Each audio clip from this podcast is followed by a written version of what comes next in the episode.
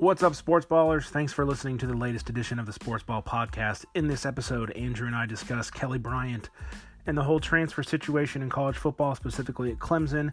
We also uh, regale you with tales from our trip to Ann Arbor to watch Michigan absolutely obliterate Nebraska last weekend. Also, uh, we check in on baseball because guess what? The playoffs starts tonight. And then we discuss. Mm, I get a little angry. Mm, angry may be a strong term. Uh, a bit peeved about the whole win loss record thing for pitchers and quality starts, and why Jacob DeGrom is going to be 10 and 9 and still probably win the Cy Young, which is a good thing. Anyways, all of this and a little NHL and NASCAR tip at the end.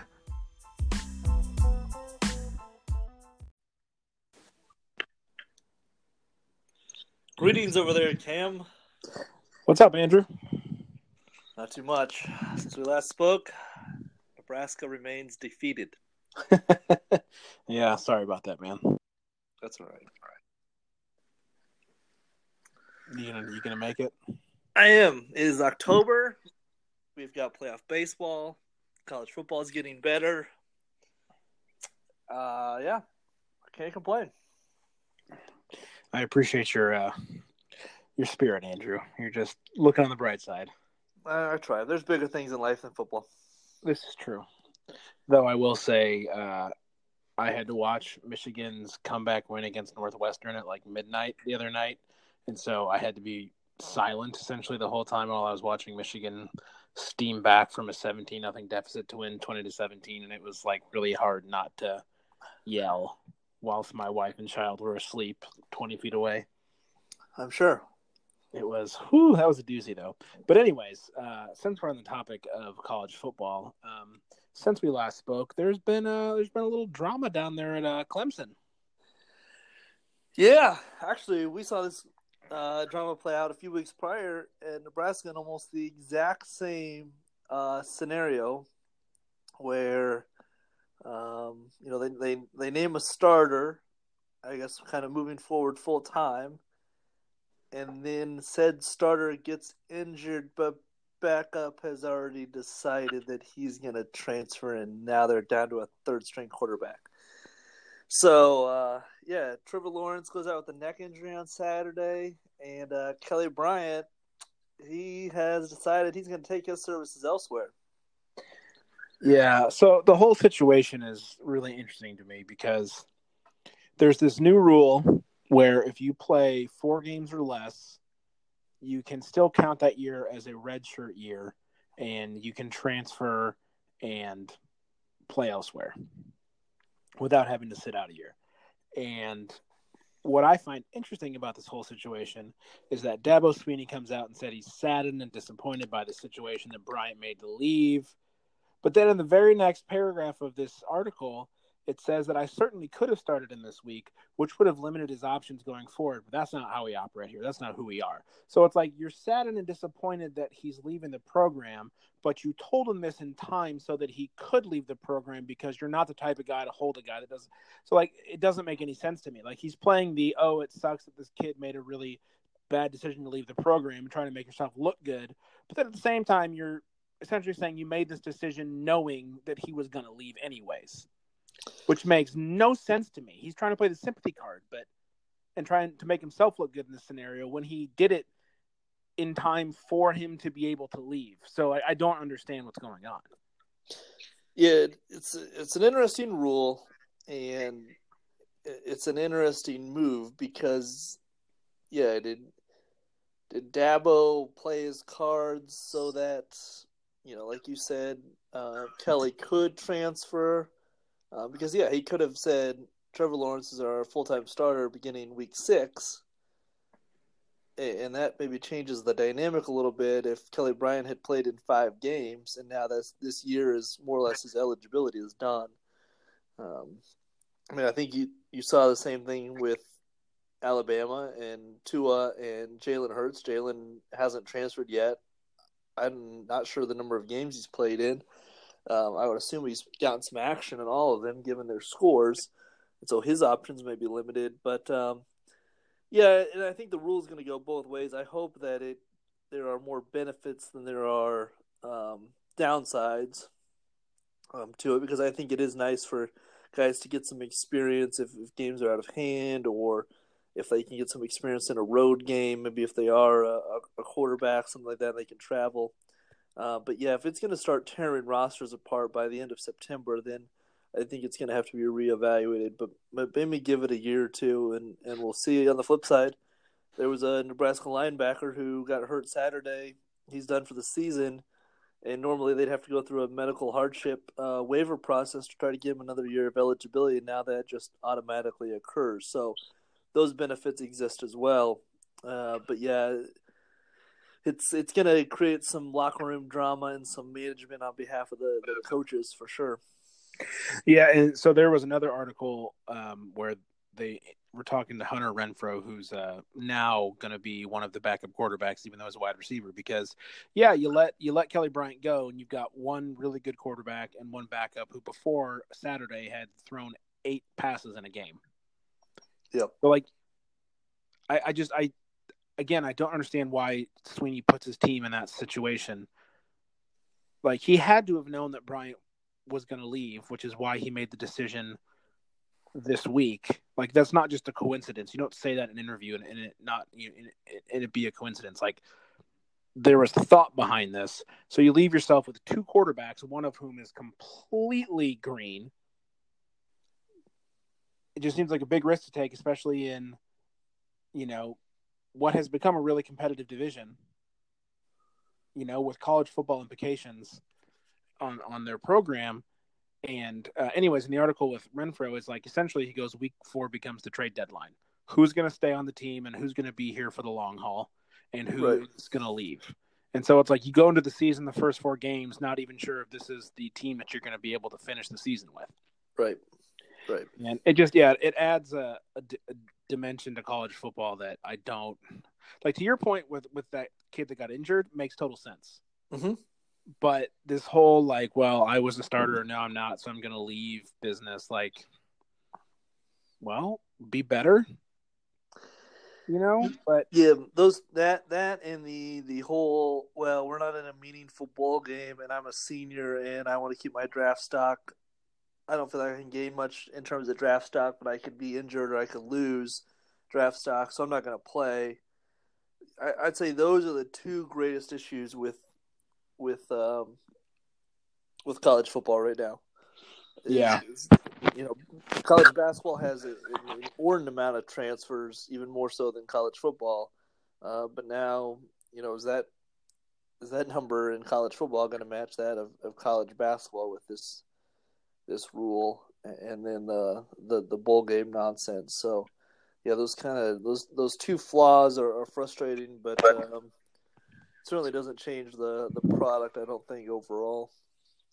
No, but I think so. Like the, the main difference between those two issues, and I agree with you. Those those are two very big issues. Is like this whole four game thing is fixable. Just remove the rule. Right. You can't like what what's your recourse if a senior decides he's not going to play his bowl game. Like you can't suspend him from the team because he's already done. Right. Like there's no, and you can't like kidnap him and force him to play. Like that doesn't work either. So uh, that one I think is is a much harder nut to crack. Yeah.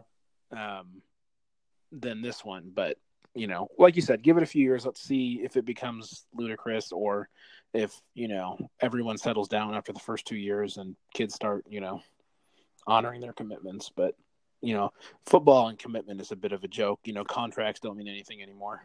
This is true, especially among coaches. So, anyways, I just I thought it was a really interesting situation because it happened in such a high profile program. You know, with a high profile player. Um, and it's just you know they almost lost to Syracuse because of it, which is hysterical. Uh huh. Because Syracuse is just that that game had no business being even close, let alone a comeback win for Clemson. So, yeah, oh, but well. Syracuse might be like the new Northwestern. Like you don't want to see them on your schedule. They've they've played, they they beat Clemson in Syracuse a couple years. Was that last year? Mm. The, the, Syracuse was taking down some giants. Like you, but then they they produce a five and seven record. But yeah, you. I feel like they're like, just you just don't trust them. Yeah, no, they got a they got a puncher's chance. So, anyways, yeah, drama in college football. I, you know, I don't really care for Clemson or or Dabo Swinney, but whatever. I don't have to. I don't have to watch him or cheer for him, but I would have, I would have laughed very hard had they lost this game to Syracuse in yeah, that, the yeah. wake of all of this. It would have just been like, hmm, well, that's what happens. Absolutely. All right. Well, um, we went to Ann Arbor last weekend. We did. We had a, a great time. And we went, we saw the Michigan and uh, Nebraska football game. And we sat in, I would say, a fairly mixed section. Uh, a lot of Nebraska fans, but definitely some Michigan fans as well. And Yep. I, I don't know what you thought. I thought our seats were awesome. Yeah. Um, just we were in the end zone, kind of not really a, a corner per se. Um, we No, we were down- like, we Yeah, were in between the field goal post and the the end zone pylon. So like we had a we had a clear view uh, of the field, and so you could you could see the offensive plays, you know, develop and you know try to read the defense. And so like it was a really really cool. Instead of watching it from the side, you're watching it from the end zone, so you can see the formations and the patterns and who's going to blitz. And it was just I really enjoyed watching the game from that vantage point. It was really fun. Yeah, it was uh, kind of like a Madden view. Like you could see the plays open up, the holes open up. Um, Exactly. you could see Jim wasn't very frustrated much much during the day. There were a few a few times where he, he hiked up his khaki pants, but um, a lot more frustration on the opposite sideline throughout the course of the day. But uh, that's the that's the way it goes. There's some growing pains in Lincoln, and um, but but Northwestern or excuse me Michigan looked really damn good that day, and um, that's gonna be a, a, a tough team, especially. Uh, as Ohio State continues to squeak by uh, the skin of its teeth each week here. Well, again, Michigan's Michigan's issue is consistency on offense. Um, that Northwestern game was just showed showed the inconsistency and the weaknesses that are still there. Um, but it's going to be put up or shut up time here. We got Maryland uh, on Saturday, but after that, it's Penn State, Michigan State, um, and Wisconsin. So, like, it's you know, it, quickly our season will be become uh, clearly defined if, if we're going to compete for the division or if we're, you know, going to be competing for the Gator Bowl. So, Yeah, I don't think you can read too much into that result in Evanston. I mean, they no, that's I'm, always a, a, a tough place to play. They kind of junk up the game. and and what did I say last episode? yep, Northwestern always plays Michigan incredibly tough, especially in Evanston. We, I think the last two or three games in Evanston, we have barely come out of there with a win. Yep. Um, so I was not at all surprised with the final score. I was just surprised with how it got there. You know, being down seventeen nothing and scoring twenty unanswered points to win is not how I expected the game to go. I wasn't surprised that it was a field goal game, but yikes, man. But what I what I enjoyed about it is in the third quarter, you could see like, I mean, the defense for three quarters was lights out, and the offense finally picked it up. But you could see, like, in the players' like uh, uh, body language and demeanor and the way that they were talking to each other, like on the field on the sidelines, like they knew they were going to win the game. Like there was that confidence in the team, even though the odds were against them, that they were going to win the game. And then the plays they made to make that happen. So like, it just it was really it was really good to see them come together and, and you know beat a good opponent and do it on the road like that's a huge you know hopefully hopefully a huge step forward for them yep, for sure. So um while also while we were in ann arbor we uh we went to zingerman's deli And the beer grotto. and the beer grotto and it was lovely so if you're ever in the area you know ann arbor i don't know why you'd be there other than to go to ann arbor but you guys should go check it out go to the big house it's a ton of fun It's a it's a big house. It is. Oh, and we made a little video that's on our Instagram TV account or channel, I should say. So- Which like thirty seconds of the video is me staring at your car outside the terminal. I was laughing so hard. I cut like a minute and a half off that section of the video because it's like, yeah, this is a bit too long. But uh, yeah, there was probably a good 45 seconds where I was just staring at you and you had no idea that I was there. It was Yeah, for some reason I had a different uh, color car in my head that you, that you drove, but that's all right. I, I eventually eventually saw you claim, claimed you. There's apparently, and I apologize. There's apparently a, a dog outside. My dog has decided to join the, the podcast here. I mean, he hasn't prognosticated in a while, so he's probably feeling a bit undervalued. Uh, just some, just some kids on on bikes running down the street. Uh oh, gang gang youth. And he apparently wants to, to go out and get them. Well, you know what else is going on in the sports world tonight? Uh, Major League Baseball playoff wildcard games. Indeed, yes. The uh, my now hometown Chicago Cubs. Oh, weird please. to, yeah, weird to say, right? So tonight is the first wild card game. It's the Cubs and the Rockies, and the winner uh, has the pleasure of playing the Milwaukee Brewers in the NLDS. And then tomorrow night's the American League wild card game, and it's the Oakland Athletics versus the New York Baseball Yankees, and they get the pleasure of going. The winner of that gets the pleasure of playing um, the Boston Red Sox in the ALDS. And then it's the the Astros and the Indians, Yep. and the Dodgers and the Braves. Braves. That's right. Yep. Yeah. So, I was a little bit aware of this trend during the season, but I didn't pay a whole lot of attention. I mean, this was probably one of the more boring baseball seasons outside of those two races, the the NL Central and the NL West that came down to the game 163. The rest of the divisions were, I mean, Cleveland had the AL Central wrapped up since pretty much the All Star break. The Braves looked good, but apparently the the thing to watch this this playoff season this October is going to be how these teams now approach their pitching and the fact that a few of them no longer have starting pitchers but they more or less term them as opening pitchers. And they'll go two maybe three innings and then the final 6 innings are just what amounts to closers one after another Baseball baseball is such a sport of fads. yep Like this is the thing. A couple years ago, it was if you're in the National League, it was putting your pitcher in the eighth slot and having the ninth slot being your second leadoff guy. And like, there's always there's always something. Uh, you know, ten years ago or fifteen years ago, whatever it was, it was pl- uh, employing the shift on defense. Um, there's just always, you know, like the new hotness in baseball, and this happens to be the newest hotness. Is yeah, opening pitchers, not starters. What's the difference? They both start the game. Well, and I, this this kind of springs from from how the Royals approached their well, really 2015 season, and to a degree the second part of their 2014 season, where their basic formula at its core was score four runs offensively in the first six innings, hope that the starting pitcher can get us through those first six innings, and then give it hand it over to the bullpen Mm-hmm.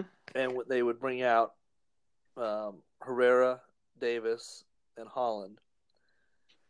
And now the A's, in their Moneyball ways, didn't mean to rhyme there, um, have stretched this kind of to the extreme. It's almost like Little League. Like, all right, Jimmy, we're to send you out there for two innings tonight, and then we're going to try out uh, John, and then Cam, and then Joe, and then Dave will finish us off in the sixth, and we'll just hope we win tonight. Like it's like a predetermined pitching lineup.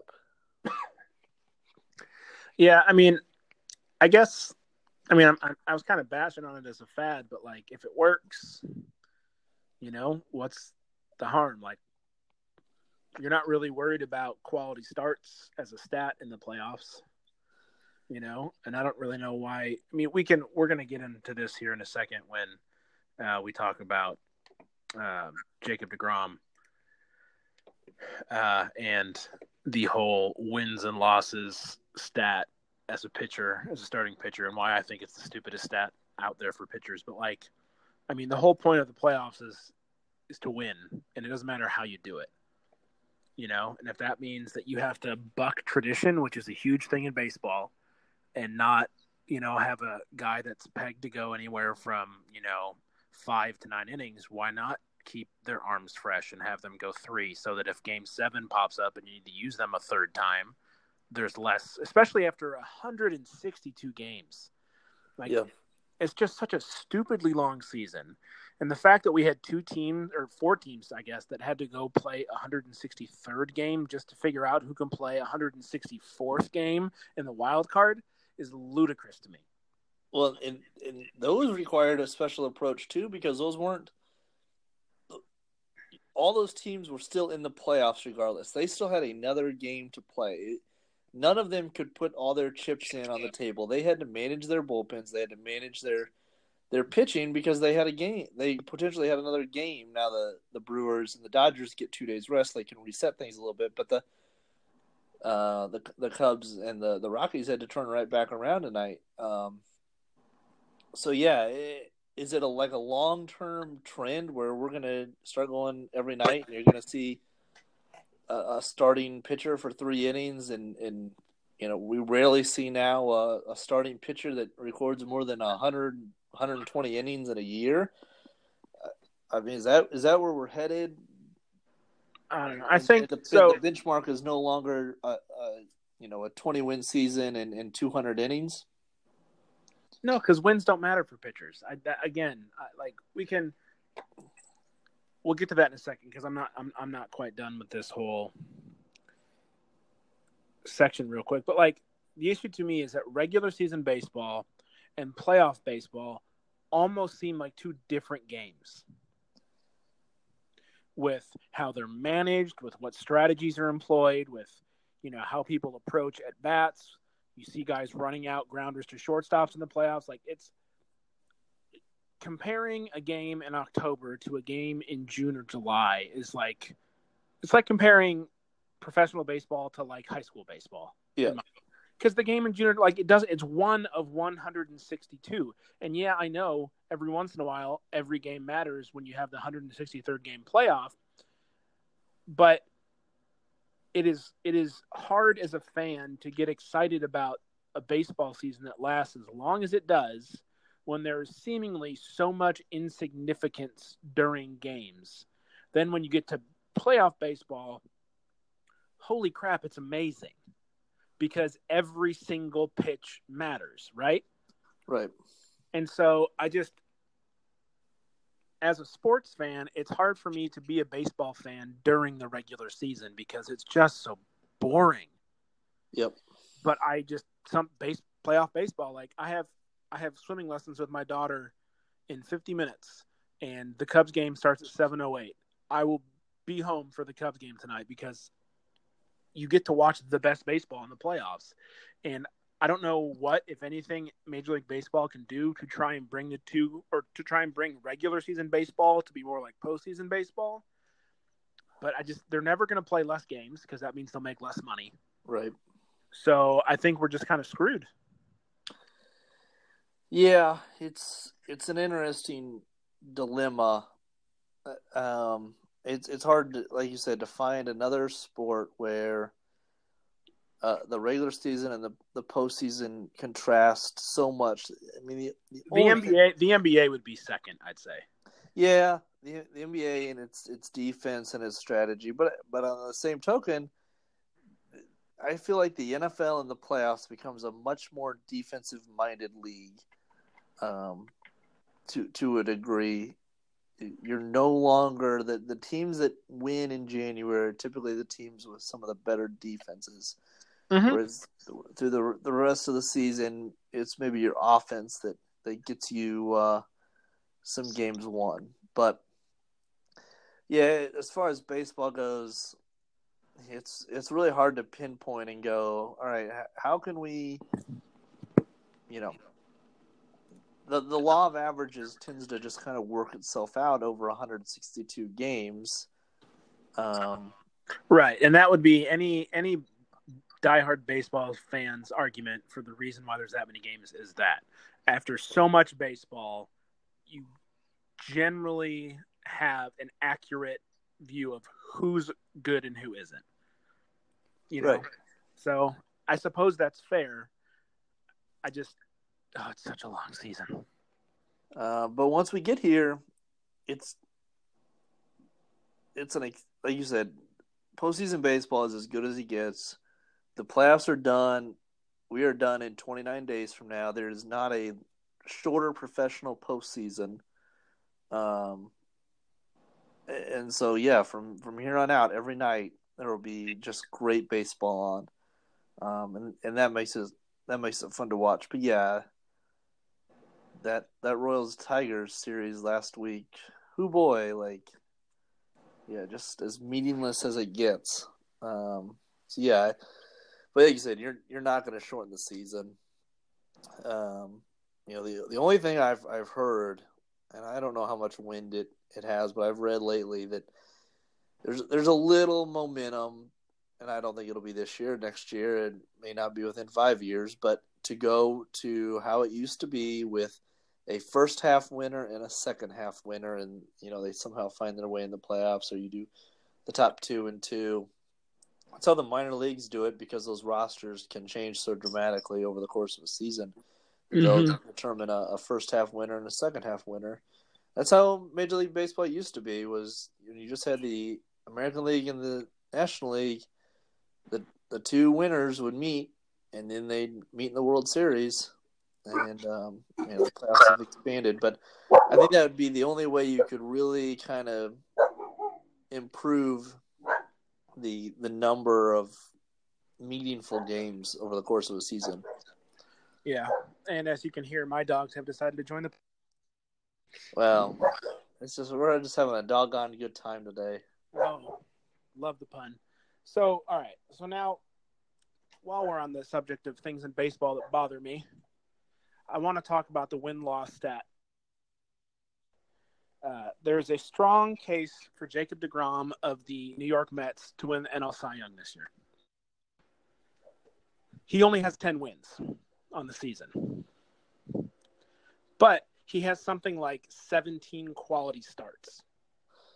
What's his ERA? Well, I would tell you that, but my dogs are barking. So let me see if they're done barking and I can go back to my computer. I hate because. It. All right, let me pull it up real quick. I had this ready, but then they started. Okay, Jacob DeGrom, he just recorded his 1,000th career strikeout on his last pitch of the season, no less. He has a major league best 1.70 ERA as a starter. how in, is, how inept was the Mets offense this year? Oh is, my Goodness. He has a 10 and 9 record. Striking out, uh, let's see, blah, blah, blah. he retired the final 20 hitters, yada, yada, yada. Uh, DeGrom gave up no more than three runs in his last 29 starts. So tell me. I can't. I can't tell you. There's. There's no reason why does it matter? Like, and so for so long, pitchers have been judged on wins and losses. And 10 years ago, five years ago, a pitcher that was 10 and 9 wouldn't probably be considered for the Cy Young, despite the fact that he has a 1.7 ERA and has given up three or fewer runs for 29 straight starts. How many starts did he have this year? Like 37, 38, somewhere in there? Um, roughly, yeah. Let me see. Since the All Star, or sorry, he has had he had 24 quality starts this year, the most in a single season in MLB history. 24 quality starts. That means he got to the sixth inning with the lead, and he only had 10 wins. So that's so, 14 quality starts that were blown by his team. So here, here's a thought. What if instead of you know when they say you know uh, Jacob DeGrom will be on the hill tomorrow night with his 10 and 9 record and a 1.7 ERA. They say tomorrow night the Cardinals will face Jacob DeGrom, who has had 24 quality starts this year and a 1.7 ERA. Like, what if what if we made the do- the the quality start the dominant statistic along with the ERA? Yeah, I'm totally okay with that because what you're doing when you cite the pitcher's win loss record is you're citing how his team handled his pitch. Sometimes the win loss record can be accurate. but a majority of the time, it's it, to your point. Why the quality starts is a better stat is the quality start is directly related to the pitcher's performance and the pitcher's performance And only. and remind that you know, including in, uh, including perhaps like a defensive error or Right. something like that. But it's mostly the pitcher's uh, performance that dictates a quality start or not. Whereas a win or loss can be uh, adversely, you know, um, oh, how do I want to say this? A, a, a pitcher can go from a winning pitcher to a losing pitcher based on things he does not do. Like he can be on the bench and go from a winning pitcher to a losing pitcher through no fault of his own. So, uh, yeah, to your point, I think the quality starts is a much better stat that is far more uh, accurate in representing what the pitcher has actually done. and remind the viewers at home what a quality start is. It's six six innings pitched. Six or more innings pitched, and uh, leaving the game with the lead, I believe. Let me just double check that last part, though. The only uh you know the only rub on this is we were discussing the opener who will only be in the game two to three innings and will not record a quality start hardly ever. Well, then, yeah. All right. So a starting pitcher records a quality start when he pitches at least six innings and allows three earned runs or fewer. So there you go. It's not even about leaving the game with a lead. It's about allowing three runs or It'd be fewer. tough to walk into an office every day with as much ineptitude as Jacob DeGrom walked into at Citi Field every day. Because you leave a hmm. game with a giving up fewer than three runs after the sixth inning, and you only win ten of those games. Ten of those twenty-four games. Come on, come on, Mets. Woof. Well, and what's funny, yeah, they didn't make the playoffs. so there you go. let's let's hold on. Let's just take a peek real quick at where the Mets finished this year. The New York Mets finished 77 and 85 for fourth place in the NL East. Wow, you think So that's I don't know, right. but you'd think at 77 and 85 that although the, the law of averages works out, I mean, you can't win. You're not going to win every fifth night, but boy, he, when he puts you in a position to to win 14 more games, that's rough. Mm-hmm. Because they were only 13 games Yeah. back of the Yeah. Braves. So, Hmm. I mean, anyways, that's I'm kind of off my soapbox now on on that. I just wanted to get that out there. Um, if there are any uh, baseball, uh, you know, not purists, but like Nerds. you know, yeah, baseball nerds that that want to, uh, I don't know, push back on that or you know, give us more information. Um, you know, I'd be totally open to hearing what other people have to say about that because I can always learn. I want my buddy Nick should call in. We had we have a a, a, a podcast called Mendoza Line that's about baseball that is kind of on hiatus right now, but he's uh he knows everything about baseball, so maybe I'll uh, pick his brain and have some follow up for us next week about So, this. sounds good. Uh, I do have uh, one final thing Go to mention. it. NHL starts tomorrow. Uh, that's another one. Let me know when the playoffs start. Dude, but the Red Wings did so good this offseason. Or sorry, this preseason. Well, Anyways, h- hockey starts tomorrow, and now that I live in the north, people here, you know, actually appreciate that sport. So I'm excited that I will actually be able to get to watch hockey on television like on a regular basis now.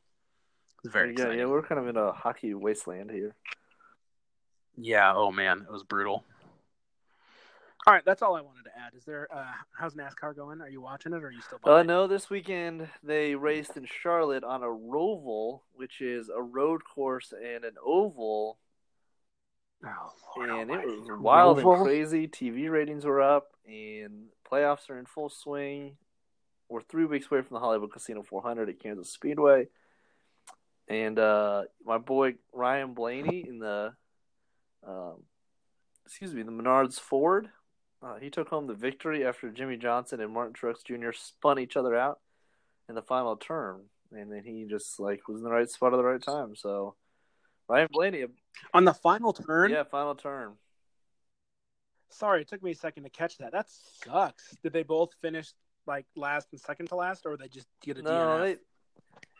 they they just like spun each other out, so they were able to finish. I, I don't remember. I, I would imagine both of them finished at least in the top fifteen. But yeah, they went from uh, almost going one. I mean, being hundred feet away from being uh, not hundred feet, Oh, probably uh, like four hundred feet away from being uh, one two to uh, Ryan Blaney uh, hoisting the trophy on Sunday. Sunday. Wow. And this is the playoff, Yeah. right? So that's a huge hit to their points. Yeah, yeah. Oh man, I bet. Who, who hit who? Um. Or No, Jimmie Johnson collision? kind of got in the back of Martin Truex Jr. and then, um, yeah, they kind of locked up and spun out. Oh man. Oh, dude, was there any fist fighting afterwards? No, Jimmie was apologetic. Oh man, I'd have been so peeved if I was the guy in first place. oh Yeah. man. Chuck my helmet as as he drove by. Well, like who was that that did that a long time I guess he did run into him. Uh, Martin Truex Jr. like gave him a friendly bump after the race was over while they were still driving around the, the course. So yeah, Mm. Well, NASCAR. Hmm. I might have to. I might have to watch one race this year just to be a good friend, I'd appreciate that. Maybe I'll watch a hockey game. Hey, there you go. That's a fair trade, we can take notes and discuss. How for me. At that? least I understand offsides in hockey. Don't cross the blue line before the puck does. It's quite simple. Yep. There you go.